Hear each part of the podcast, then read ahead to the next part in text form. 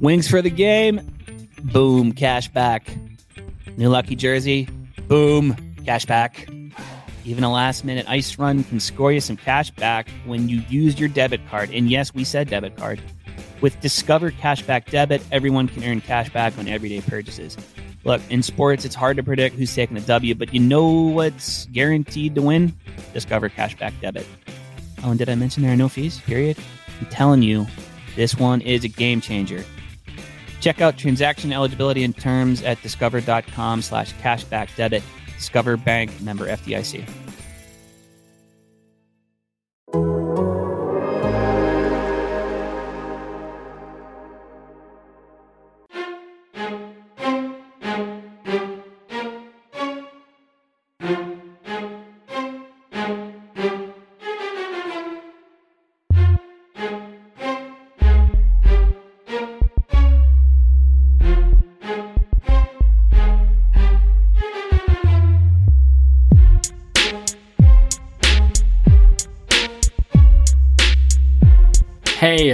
Welcome back to another episode of Wings for Breakfast, our twice weekly Red Wings podcast here on The Athletic, presented by BetMGM. I am Max Bultman. With me, as always, is Prashanth Iyer.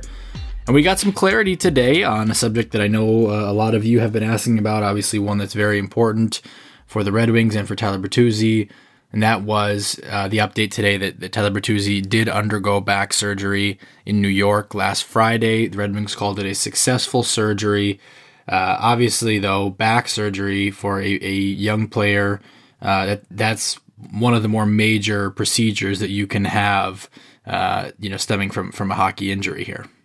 Yeah, I mean, back surgery is always the the scary one, and obviously we don't know exactly what it is, so it's you know there's no point in really speculating on likelihood of him being healthy and things like that. I think the team's already said that they expect him to be at 100 percent for the start of next season, but that back injury is sort of a scary thing after watching what Henrik Zetterberg kind of had to go through, uh, you know, in 2016 with uh, his back injury in the Olympics and being able to to recover and come back from that. So certainly a, a scary thing for a guy who is figuring to be one of the core forwards for the Red Wings moving forward in their rebuild. Yeah, I mean, and so I, I guess we'll kind of have to wait until. Um, you know, next time we see Tyler Bertuzzi to see how he's doing. I mean, Jeff Blashill kind of made the point today. Every every person is different. Every recovery is different from something like this. So, you know, is it, you know, Danny DeKeyser's re- recovery from back surgery obviously took an immensely long amount of time. They, meanwhile, are, are saying they expect Tyler Bertuzzi back for the start of the 2021-22 season. Well, that that's in, you know, five months. So um, that would seem to be a, a, a positive outlook on this but it, it's going to be a wait and see. And I, I think um, obviously the, the, the contract negotiation becomes uh, complicated by a situation like this and what you do with that. He's one year from unrestricted free agency. So if you do a one year deal, it, it's a one year deal right to unrestricted free agency. If you do a long term deal, you know that, that, there's obviously you know there's complications to that too if, if there is any uncertainty. So um, I don't think that's the important thing today. We'll have plenty of time to, to get to that uh, in the coming you know days and weeks uh, on the outlook there. But um, I think the important thing right now is the Red Wings said it was a successful surgery, and certainly I think I speak for both of us when I say we, we hope Tyler uh, you know recovers well and and you know is in good spirits as, as he gets through this these especially these early parts. Yeah, I mean that's got to be the number one focus for him moving forward. Is you just hope he's uh, able to recover well, able to get back on the ice, able to get back to playing, um, and get back to being a, a, big contributor for the Red Wings moving forward. Yep. Robby Fabbri also announced today won't play this weekend, uh, so his season is over. He hasn't played in weeks now either. Um, he was back on the ice today in a you know full practice jersey. He had previously been in a non-contact jersey, so that's actually honestly probably promising news more so than than uh, any of the other will not return this season uh, situations. I mean, Robby Fabbri's missed enough time now though that. Um, you know, it, it just would have been uh, probably difficult for him to get back into uh, you know, the, the kind of game ready uh, situation that you need to be, especially for a back to back and with, with, two games left. I mean, I I don't know if it was just precautionary or what, but I, I, certainly think precautionary would have made a lot of sense in that situation. Yeah, I mean, again, the the huge risk when you bring a guy back who's missed so many games in a row. Uh, for just a couple games here, you're risking injury, and, and that's just another thing that he doesn't need after kind of the, the, the challenges he had to stay healthy for this this season. So it just didn't make a lot of sense to really go go and put him through that, in my opinion. Yeah. So Red Wings will have their last two games against Columbus Friday and Saturday. They'll do it uh, as they have been for the last couple weeks, very shorthanded. Um, but you'll continue to see, you know, looks from a lot of the young players, uh, and and whatever they can show and prove, and you, you, know they'll be very motivated to put you know some, some good things on, on film going into the off season, and, and you know so that the decision makers can you know have have a good impression left in their minds as they go about conceptualizing what holes they have and what they need to fill this offseason. I, I think one interesting development that happened today came out of Sweden. Johan Svensson of Expressen reported that uh, Jonatan Berggren will not return to Skellefteå, which is his SHL team. And, uh, you know, I think the, the logical conclusion there would be okay, does that mean he's coming to North America? Berggren has not yet signed an ELC with the Red Wings. I don't believe he can until he's released from the national team, uh, which may be some time yet. But uh, once his obligations there with the Swedish Federation are up, he could come, he could sign an ELC, and I think that would put him in position to uh, come over to North America and, and, either challenge for a spot with the Red Wings or you know, start start his transition to North America and Grand Rapids, one of the two potentially. Yeah, I think uh, that the writing's certainly on the wall here. That as soon as he's eligible to do it, I think he'd have to expect he he gets that uh, deal signed. Obviously, you know, he doesn't necessarily have to sign as the Wings have his rights all the way through 2022, the summer of 2022. Uh, but you'd have the, the next natural step after him, you know, being so successful at the SHL level this year really is the next challenge is either the AHL or, or the NHL. And so it'll be interesting to see um, which way he goes. But either way, expect him to get his ELC done this summer and uh, be over in North America for next season timing wise, I mean, he Berggren did not light up the SHL playoffs. I think he had four assists in 12 games, no goals in the SHL playoffs, but he did uh, just light up a couple of exhibitions for the Swedish national national team with four assists in two games uh, out of 10 total goals scored by the Swedish team against Norway. So uh, that is a pretty good note, I guess, to, to end his. Uh, well, I guess he, he could still make the um, World Championship team for um, Sweden, which I think you know would be a very promising sign for him. And and honestly, if he's able to do that, I think it maybe even ups your confidence that he could challenge uh, for a spot in the NHL right away. I, I think when you look at, at what the playoff production was, which was you know pretty far cry from his regular season production, that would have been one of the areas to point to and say maybe he's not ready to step right in to the NHL. If he makes the World Championship team and looks and holds his own there, yeah, I think that may be a more promising indicator for him. Yeah, I mean the the playoff numbers are sort of tough, um, you know, to to wrap your head around. I mean, he actually pulled up three points in the first round against Luleå, um, and they're in that series, and then obviously Rögle being as good of a defensive team as they were. Um, I think that was certainly a big challenge for for Skellefteå to, to be able to score against that team, and I think Berggren was no exception. He only got one point in that series there. I think my my sort of bias is not to read too much into the the playoff uh, numbers, given how impressive he was through the regular season, and even still four points in 12 games is is not necessarily anything to turn your nose up at um, relative to his his scoring production. So I don't know that I would necessarily use that to say one way or another whether he's I guess NHL versus AHL. I think it'll really come down to what training camp looks like, and you know how how does he do when he has less of a perimeter to work on? Because that was always the big knock yeah. on him was he was you know, far too much of a perimeter player, at least early on. I think he's been a lot more aggressive in getting towards the middle of the ice. Obviously, if you're talking about an international rink versus an American rink, the, the big or North American rink, you're you're knocking 15 feet off in width, and so you know when you lose that 15 feet or seven and a half feet on either side, um, and the defense is that much closer to you, how how well can Berggren continue to attack the middle? Um, that'll I think be what ultimately dictates whether he starts in the AHL or the NHL. I don't see a reason why he won't be able to make that transition in time. Um, but I just think, as always, it, it you, you want to know what the impact is and, and how long it takes for him to make. I mean, like Berggren has a lot of tools. It's not like he's someone who just stands there on the perimeter and uses good vision to pick out passes. He's a good skater. He has skill. uh, and he does have that that vision to create those plays. I still think he's going to be an effective playmaker in the NHL. He doesn't have, uh, you know, kind of an eye catching shot per se. It's something he can work on. I think the more he's able to um, infiltrate the middle of the ice, especially with his passing, it could make his his passing play up. If you make those passes from a dangerous area with two guys close to you, probably means they're not close to the guy you're passing to, or or, or at least that that person's going to have some time and space. So we'll see what happens here with Berggren. I mean, he's a guy that I've tried to be a little more cautious with, just because you do wonder how much of the of the production translates and how quickly. But um, you know, he's certainly a guy that I think there's there's lots of room to be excited about. You know, the way he scored in Sweden this year doesn't happen extremely often for players his age. Yeah, and, and that's the interesting part about it is I think the Red Wings are actually in somewhat of a unique situation because if you kind of go back through their their draft history, really the last, I think, prominent player they had that they had drafted out of a European league that they were then tasked with bringing over in a short period of time was probably Thomas Tatar uh, back in the 2009 entry draft and how they kind of proceeded to bring him along. And obviously, you know, he went into Grand Rapids and started there. Um, but you know, there there's a it's something the Red Wings haven't necessarily been tasked a whole lot with. Um, I mean, Calle Jarnkrok was another guy, but they ultimately traded him before he ever really cracked the lineup.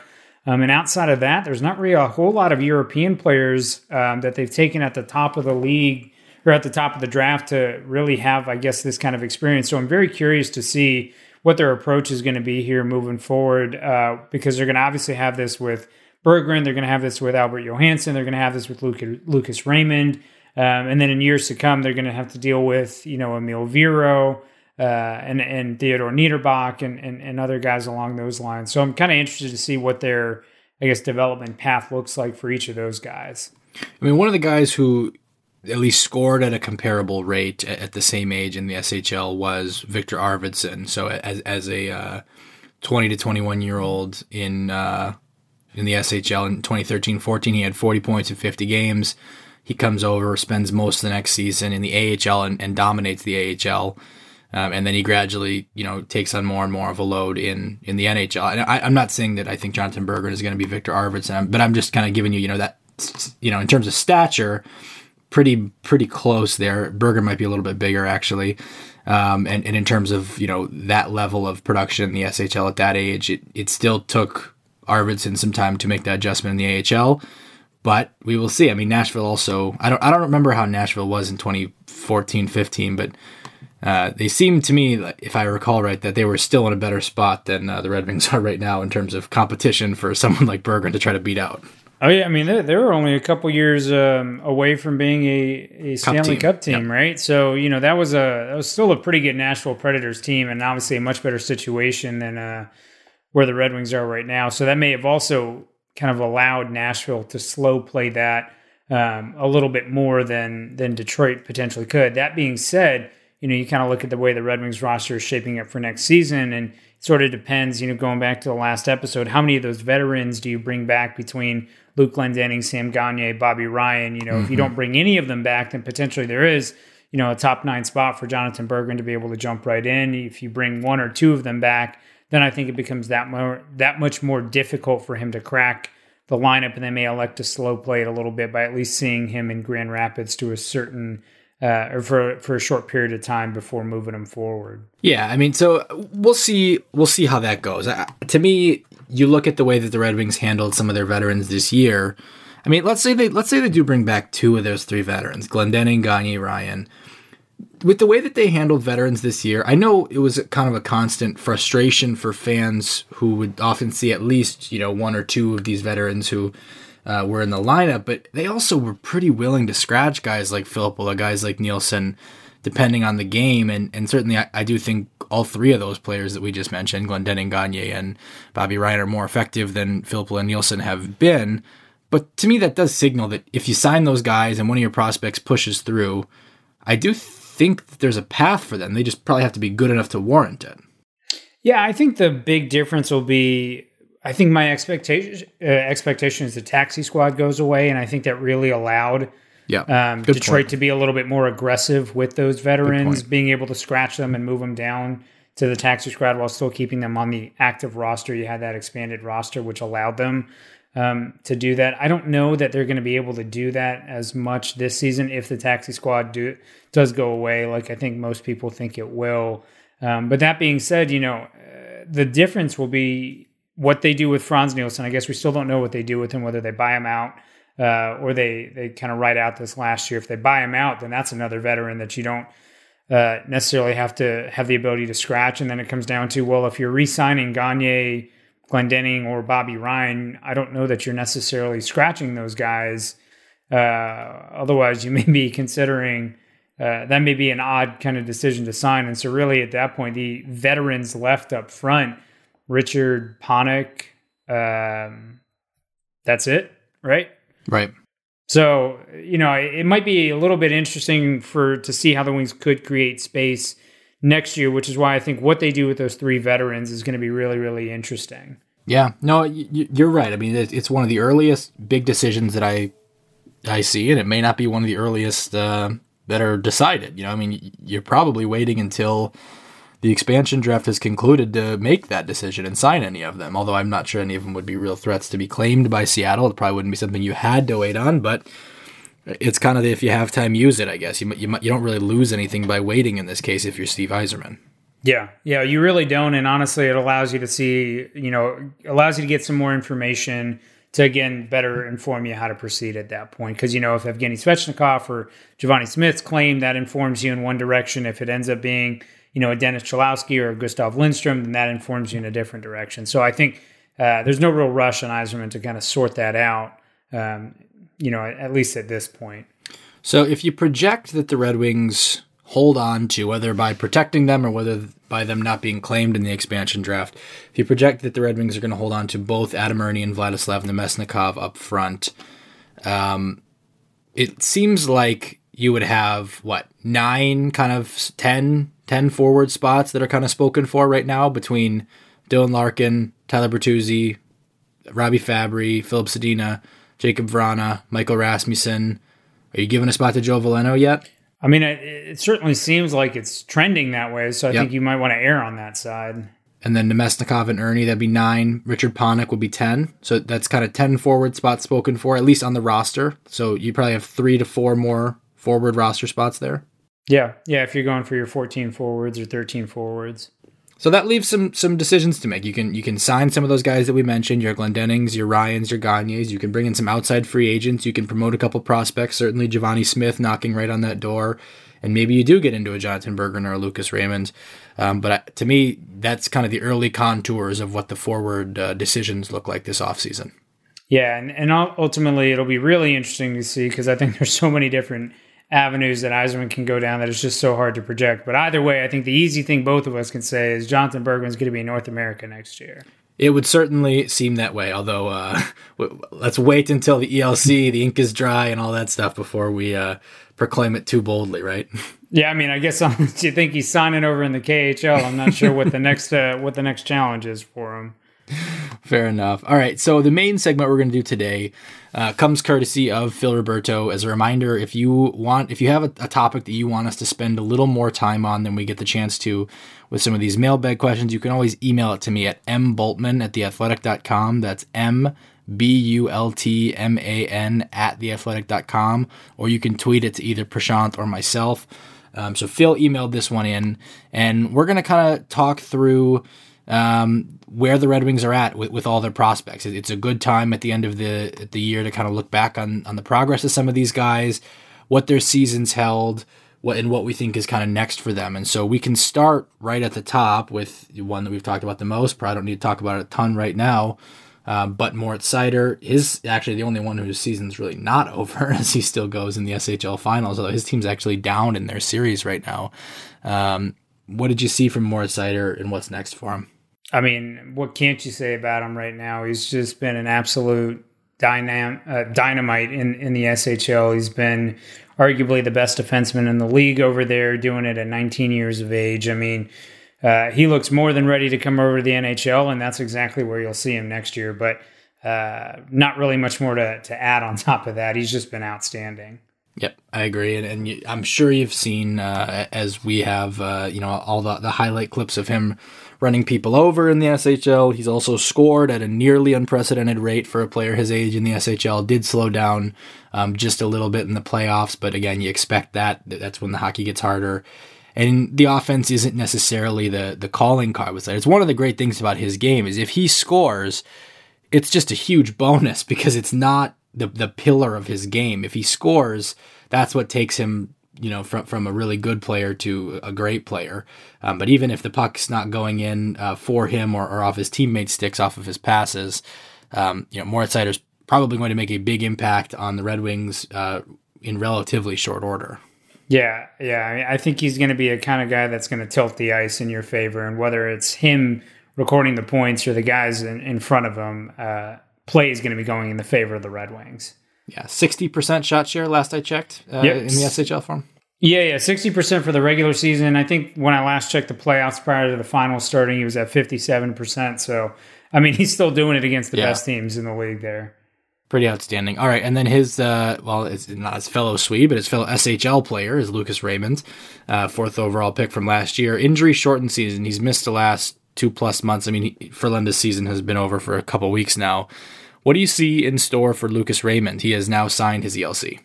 Yeah, I mean, you've got his ELC signed. I think you know if you're Detroit, you could certainly opt to leave him in in Frölunda for another year.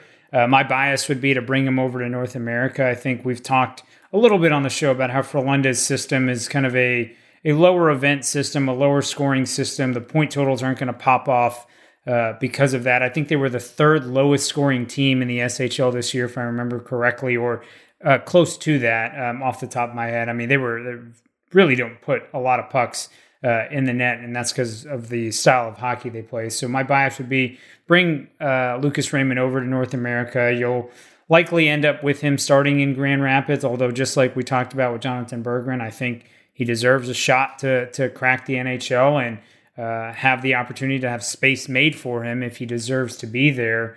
Uh, but I think he's a dynamic playmaker that just needs to you know, maybe to play with the puck on a stick a little bit more and, and kind of see what he can do. But either way, I think you're seeing him in North America next year.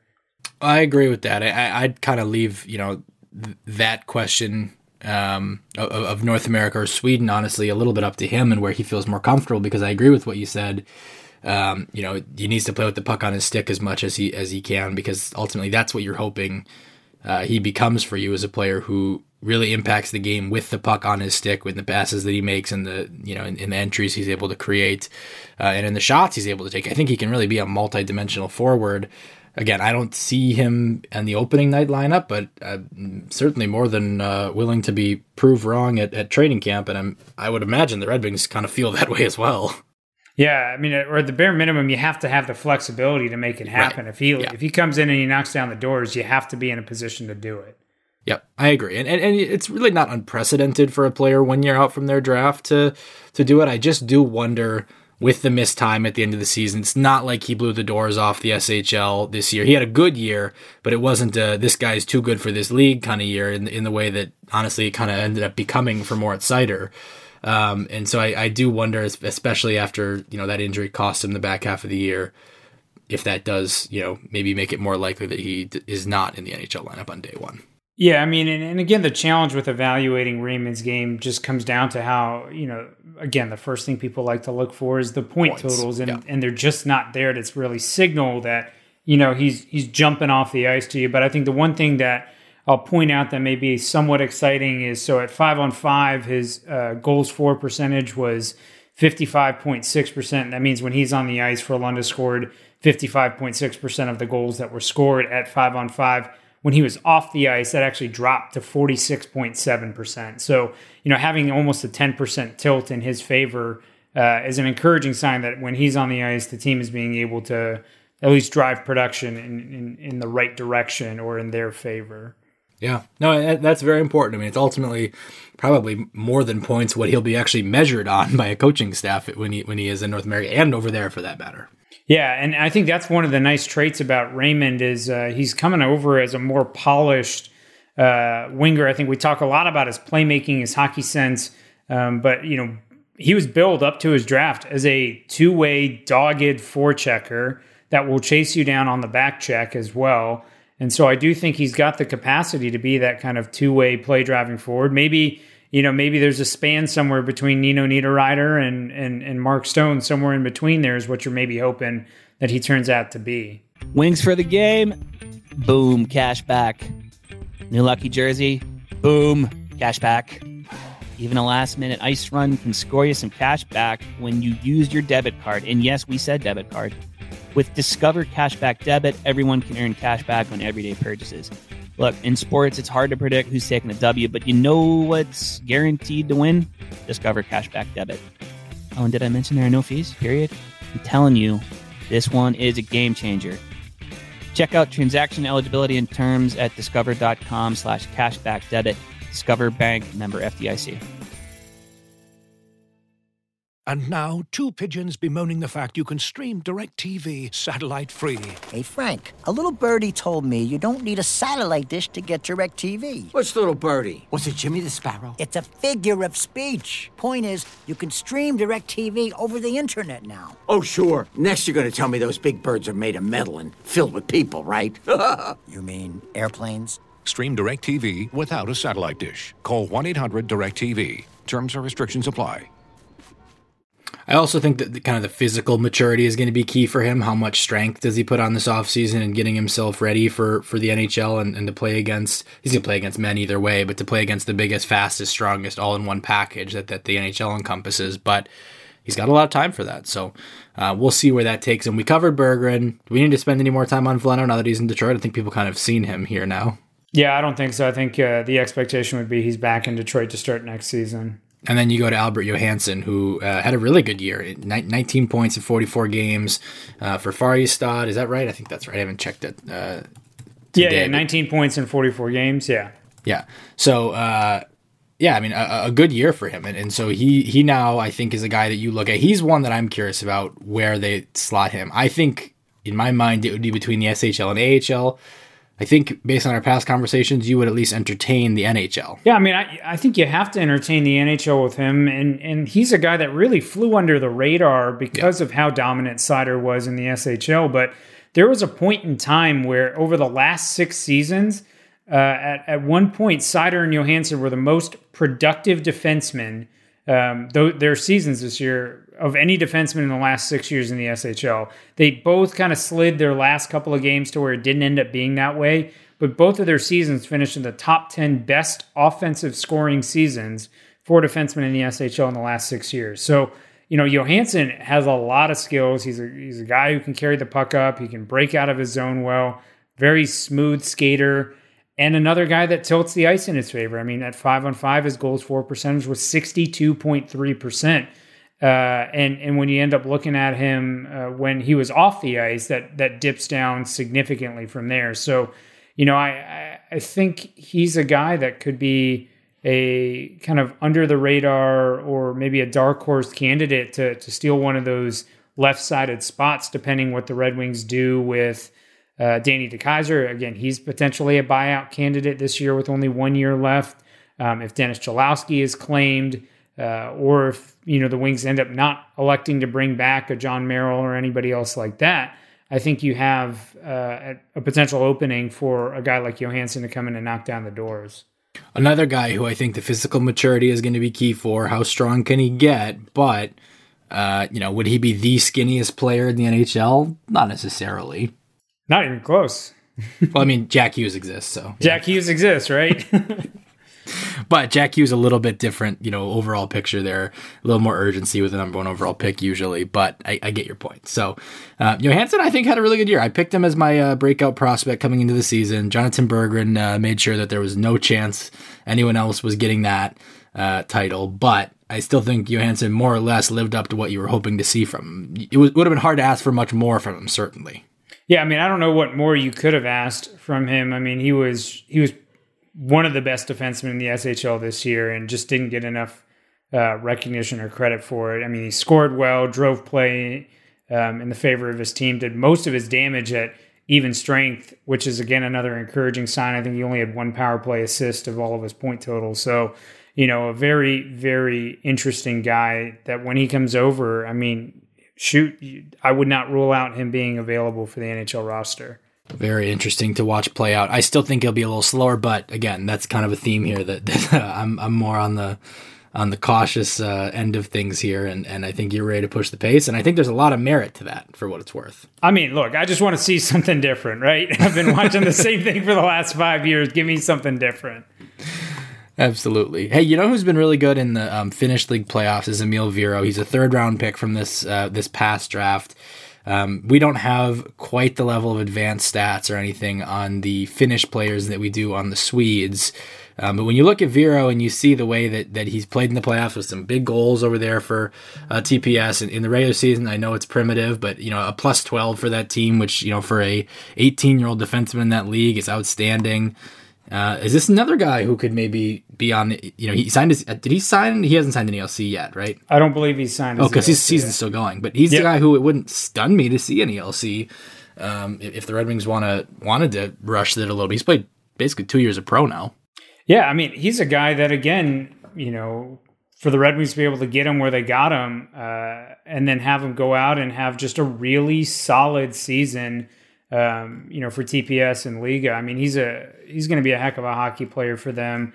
Um, I wouldn't be surprised if they take a Gustav Lindstrom type of route with them, get the quick signing of the ELC, bring him over to North America, um, and get him in Grand Rapids quickly because he's a I think he's a really solid defensive defenseman um, that can skate well, plays his gaps well um, you know, can make a good breakout pass. He's certainly not going to be a guy you're going to see on the score sheet all that often, but I just think he's a really solid, you know, second pairing kind of guy. I mean, uh, the Red Wings could very much use him over there, you know, uh, use him in terms of panning out. So my my bias would be I would sign a ZLC this summer and then bring him over to Grand Rapids for next year. Skating for him really popped at the World Juniors. I mean, he was a guy who the mobility really stood out from what he put on tape in, in uh, where was that? Edmonton, Red Deer? I think it was Red Deer, but I can't yeah, remember for Alberta, sure. we'll yeah. say. yeah, yeah. But I mean, you know, that's that's kind of the unique thing about him is, you know, whenever people talk about defensive defensemen, you always think of this big hulking, kind of slower defenseman that kind of just throws their weight around. That's really not Viro whatsoever. He's almost a similar build to to Albert Johansson, maybe a little bit uh, a little Thicker. bit more weight, although elite yeah. prospects doesn't necessarily give him a more weight. They both have him listed at 165 pounds, but I think he is built a little bit uh, you know more sturdy than than Johansson. But he's he does all of his stuff through his skating, positioning, and his ability to read the play and close gaps. So that's what excites you about this. It's not just a guy winning defensive battles because of his size, he's winning it because of his brain and his ability to move his feet. And so I think I'm I'm kind of excited about what he can bring over in Grand Rapids and again, another guy that potentially factors into the future for the Red Wings. I think a lot of those same things you just said uh, would apply to the other Red Wings third round pick from 2020, Donovan Sebrango. Yeah, I mean Sebrango got moved quicker than I think a lot of people expected, although out of necessity. necessity yeah. right. out of necessity, being able to play in the AHL this year. Um, and he has not looked out of place for, you know, those who have been able to catch a lot of the Griffins games. I think he's been a very solid addition to their blue line, provides, again, some of that, uh, you know, grit, that uh, defensive ability. Again, another guy that's not going to be on the score sheet, like we just said with Viro, but has has done well and held his own. I think at the AHL level. Yep, he has, and and the fact that the OHL got canceled, I think, sets up a really, you know, interesting situation for him next year, where he's going to have effectively played.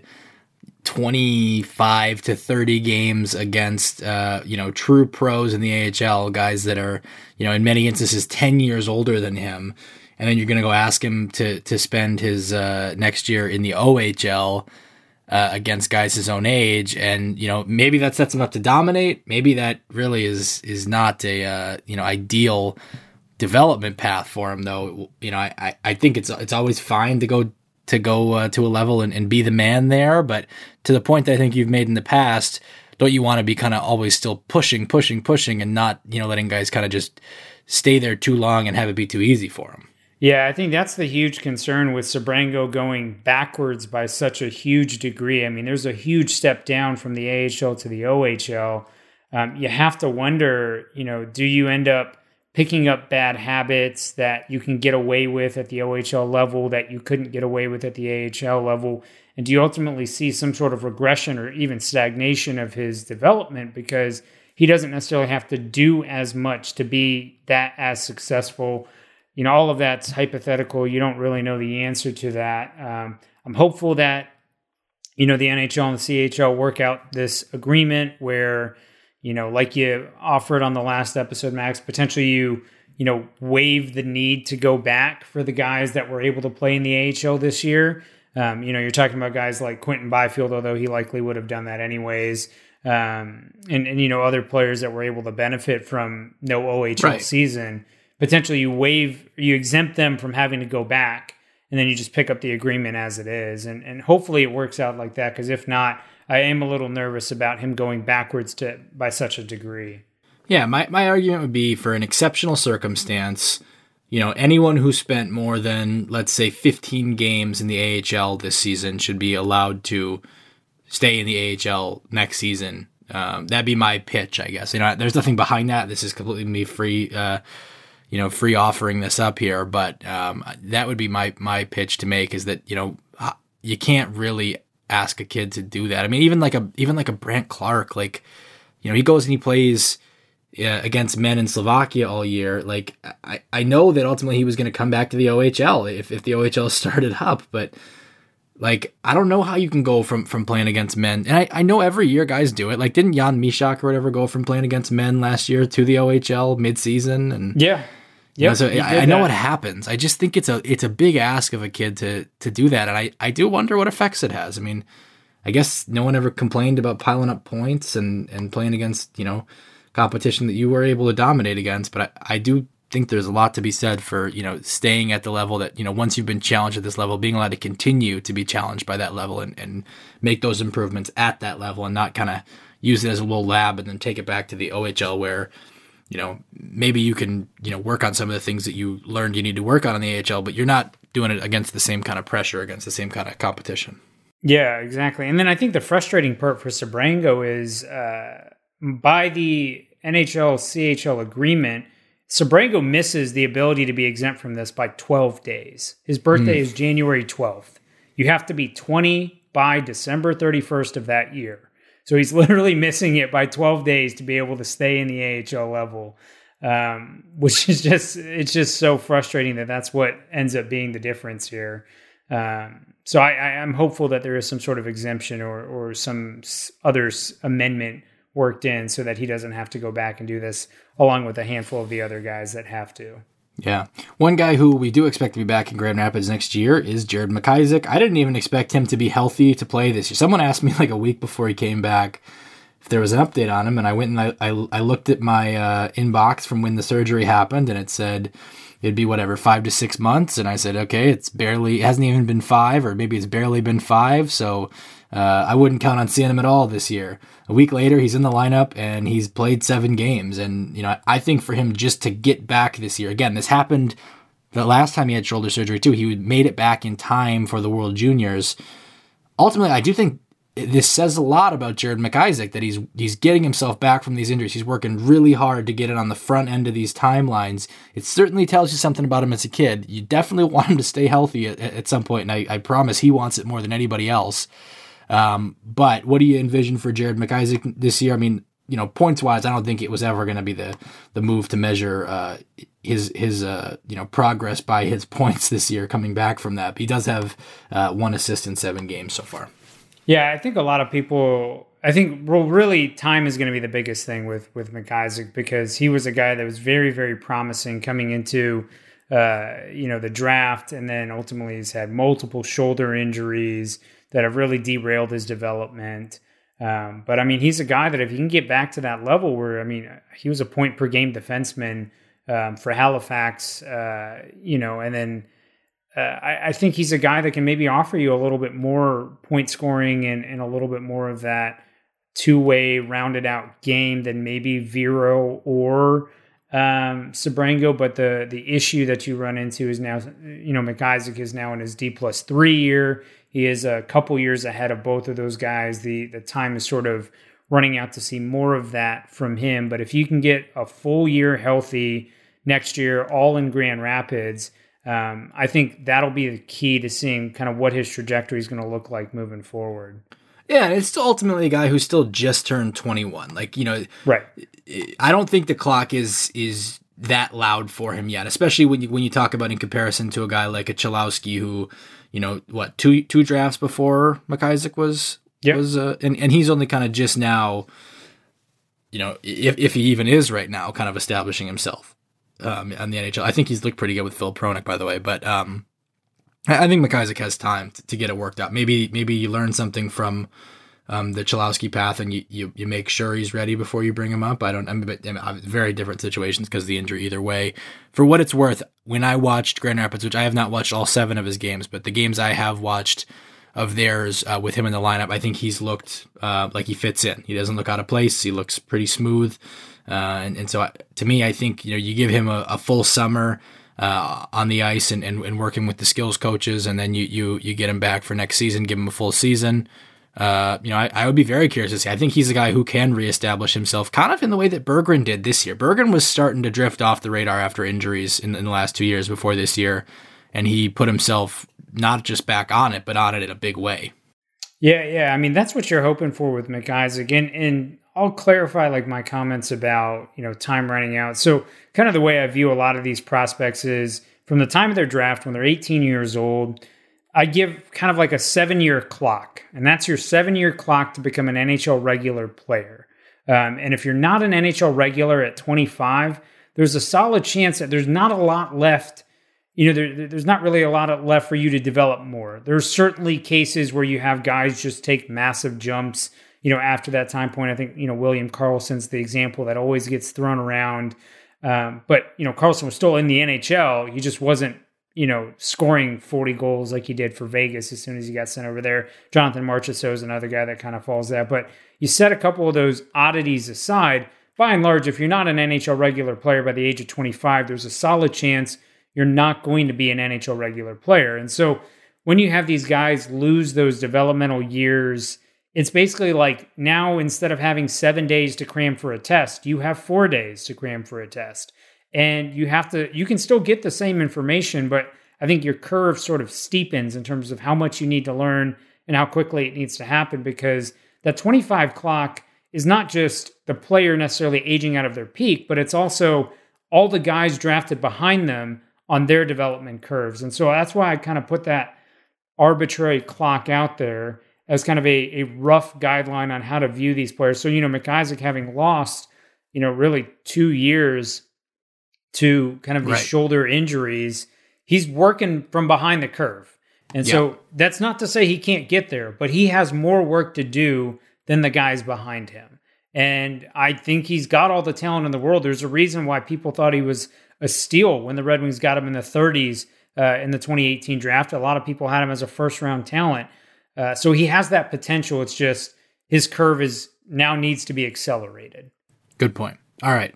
Another guy uh, who uh, you could say that kind of seven year clock is ticking for, although you know much kind of less high profile prospect as McIsaac, who was an early second round pick, is Chase Pearson, 2015 fifth round pick. He's 23, going to be 24 this summer.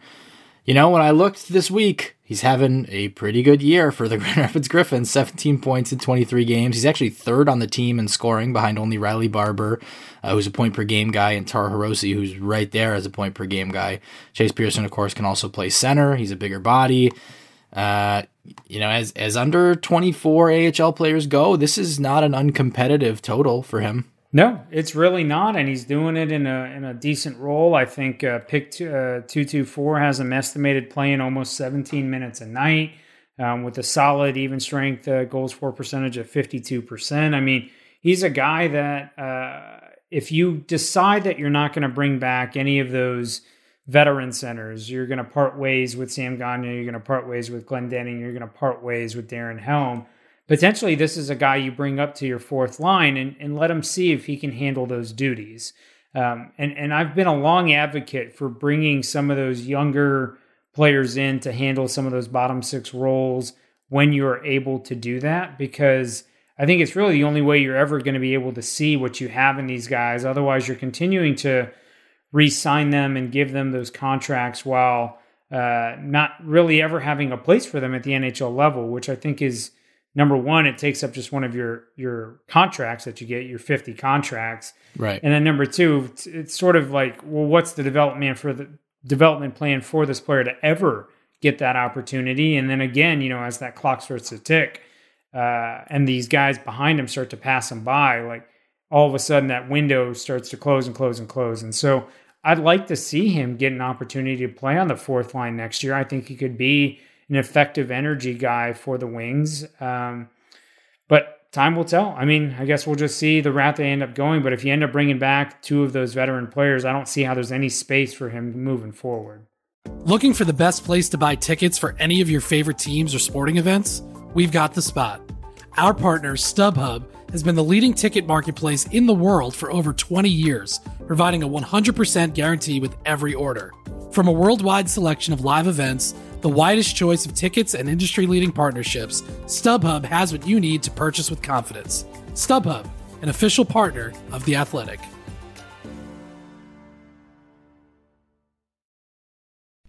As you've probably heard by now, we've teamed up with BetMGM this season. We'll be using BetMGM lines to make all of our picks, and we'll have special offers for our listeners each week. If you haven't signed up for BetMGM yet, use bonus code The Athletic, and you'll get a one-year subscription to The Athletic plus up to a fifteen hundred dollar first bet offer on your first wager with BetMGM. Here's how it works. Download the BetMGM app and sign up using bonus code The Athletic. Make your first deposit of at least $10. Place your first bet on any game and claim your voucher for a one year subscription to The Athletic. See BetMGM.com for terms. U.S. promotional offers not available in D.C., Mississippi, New York, Nevada, Ontario, or Puerto Rico. Gambling problem? Call 1 800 Gambler. Available in the U.S. Call 877 8 HOPE NY or text HOPE NY 467 369 in New York. Call 1 800 NEXT STEP in Arizona. 1 800 327 5050 in Massachusetts. 1 800 BETS OFF in Iowa. 1 800 270 7117 for confidential help in Michigan. 1 800 981 0023 in Puerto Rico. First bet offer for new customers only in partnership with Kansas Crossing Casino and Hotel. Don't forget, if you haven't signed up for BetMGM yet, use bonus code The Athletic, and you'll get a one-year subscription to The Athletic, plus up to a fifteen hundred dollar first bet offer on your first wager. it's right about on par with where now Luke Glendening has a you know a clear skill set at that age. Uh, you know, he, he was a defensive stopper almost, you know, right about this same age in his career in the NHL, going up against that Johnson line in the playoffs. But it is, for the record, right about where Luke Glendening was producing uh, at this same age, at the same point in his career. Yeah, and so uh, give him a shot, right? Glendening had the work ethic that was unmatched, and that's how that's what allowed him to carve out his Yep. role at the NHL level and basically not allow him to be sent anywhere.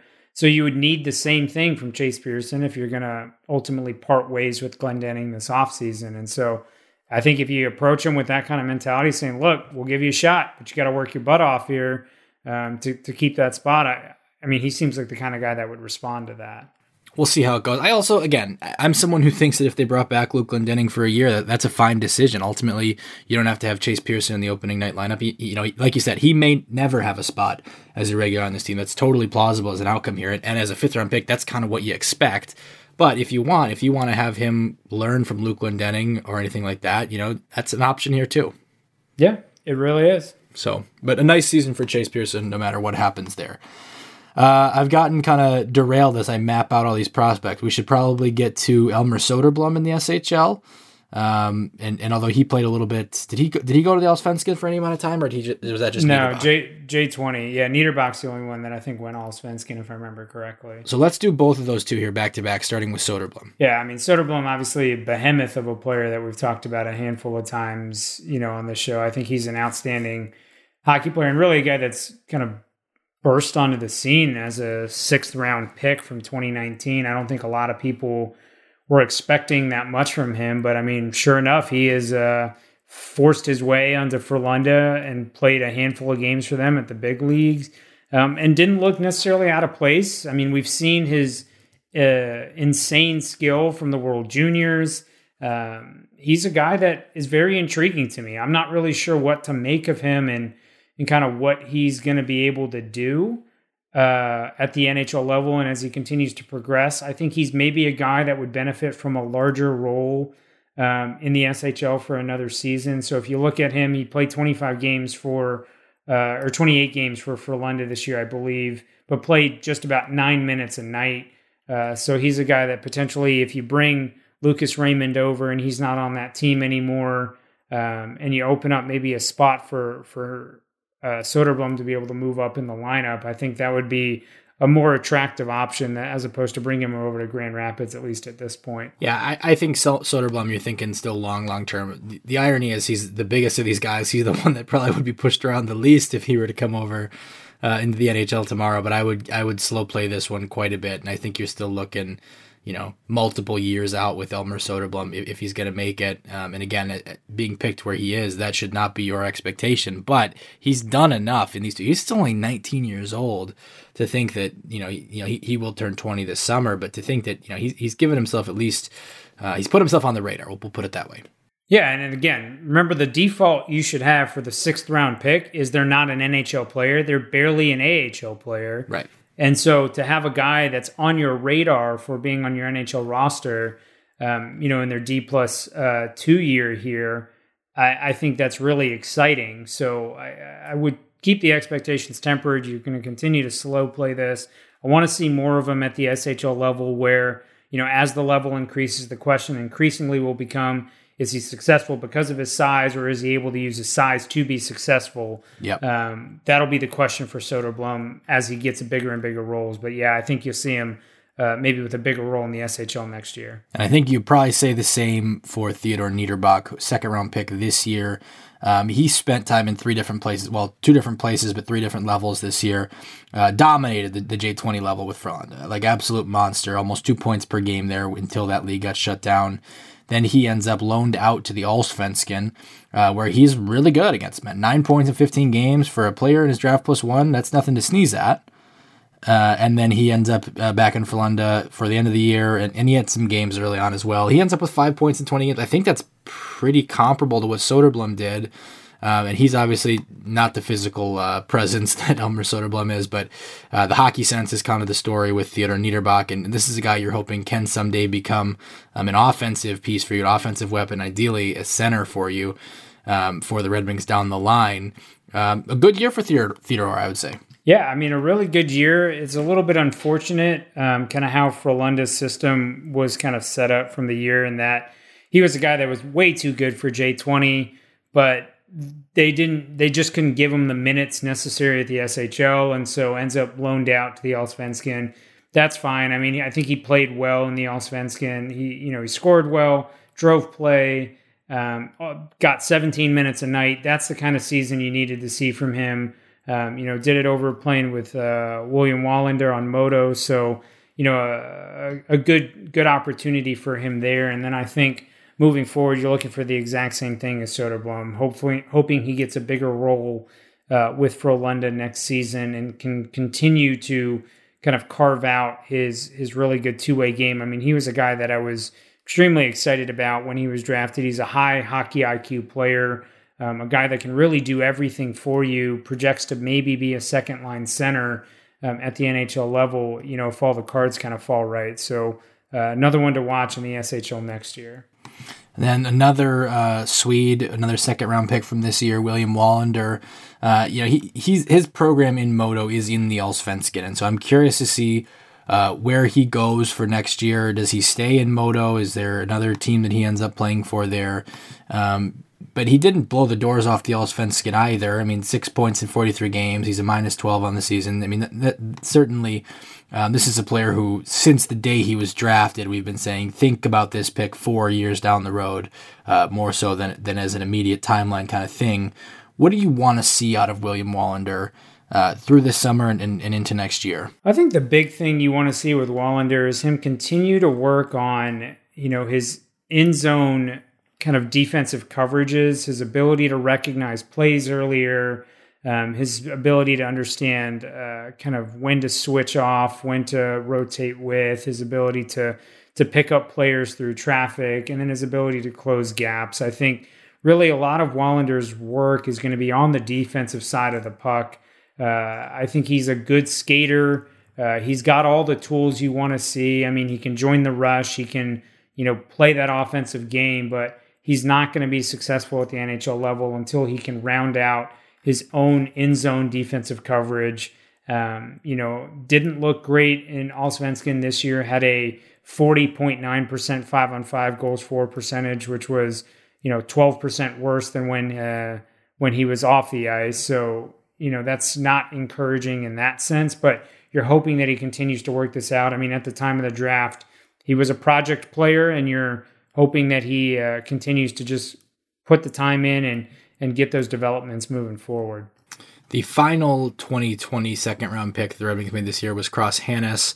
Uh, we, I think, have talked earlier this season on the show about the struggles he had in the USHL this year 16 points in 27 games, which when you compare it to what he did in his draft year in the WHL, not all that impressive. He's he's had two games back in the WHL um, since returning, and you know zero points in those games, but it's just two games. But um, where are you at on Cross Hanas right now? How how high should the panic threshold be, or do you kind of are you pretty willing to throw this year out, uh, given the circumstances? You know, he, he did have the challenge of number one jumping from the WHL to the USHL, which is just an odd transition. It's a very different style uh, of, of hockey in the USHL compared to the WHL. So, you know that was that was a huge challenge for him. I think he was very frustrated with it. I mean, you saw it. I think he had multiple games where he had multiple misconducts. Finished with 99 penalty minutes in 27 games in the USHL. Really struggled to score and contribute. Um, you know, I guess in any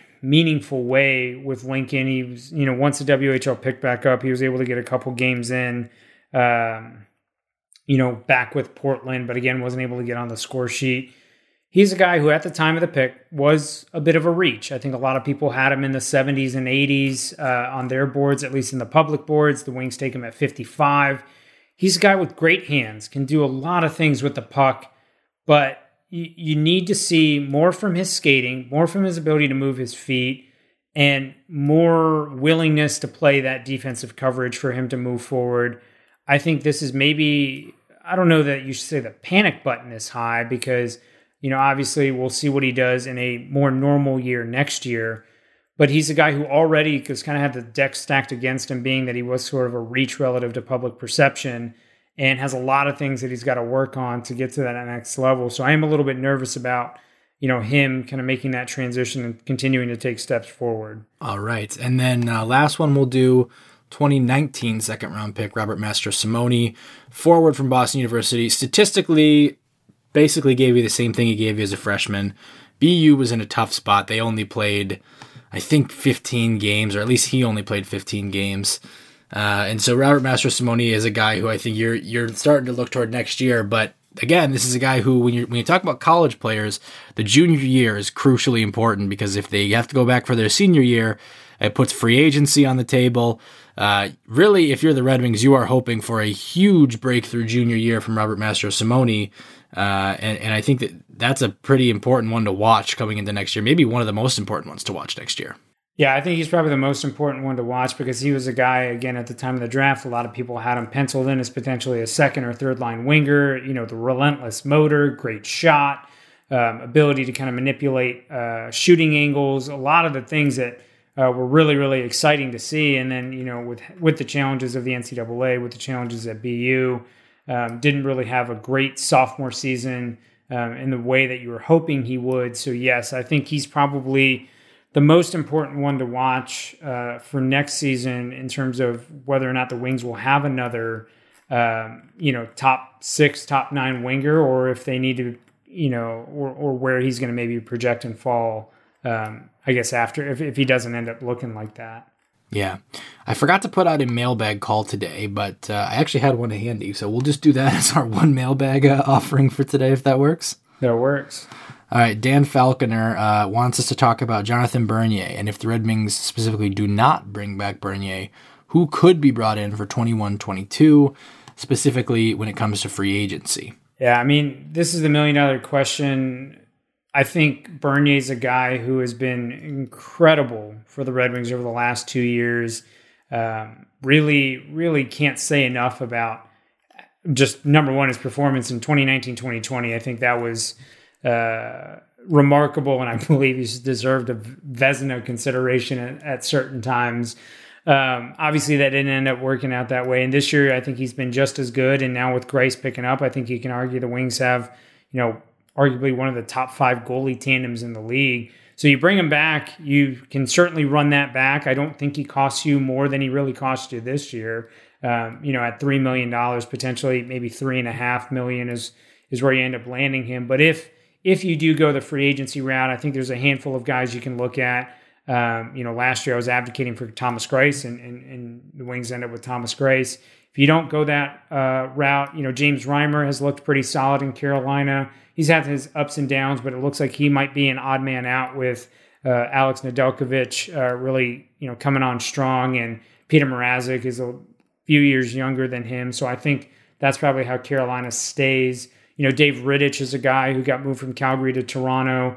Um, I think he's a guy who can potentially come in and backstop a, a, a few games for you. So that that's another option there in free agency.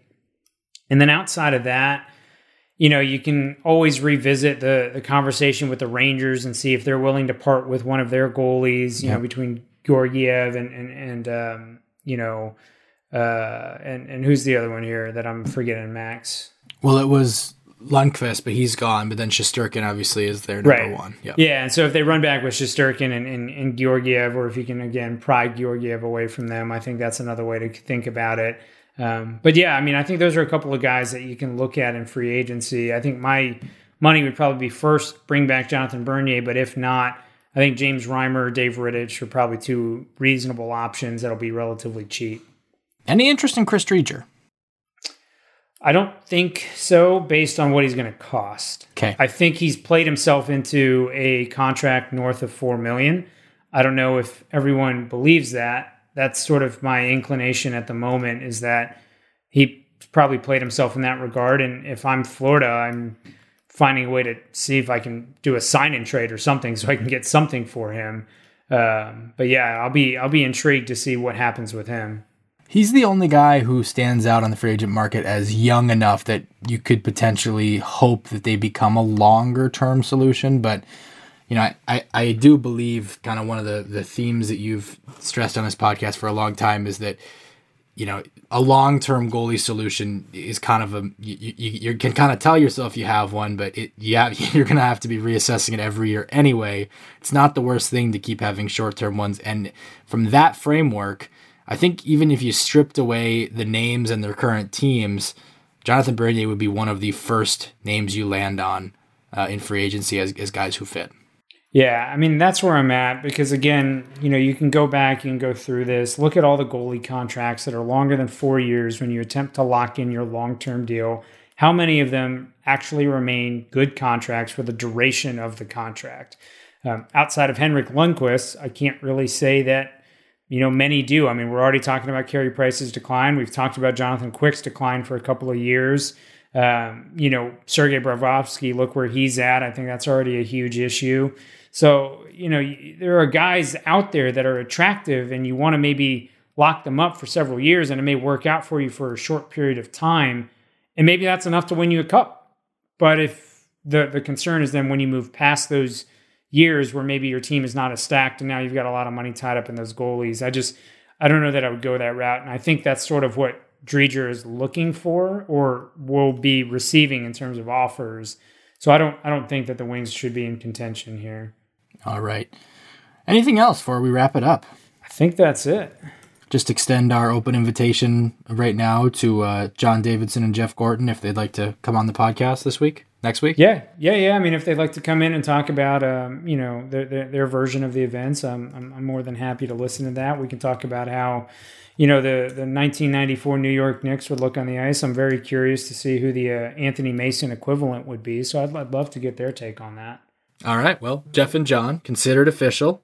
You're free to come on Wings for Breakfast. Uh, DM me, and we'll make it happen. For the rest of you, uh, we will talk to you on Monday. Take care.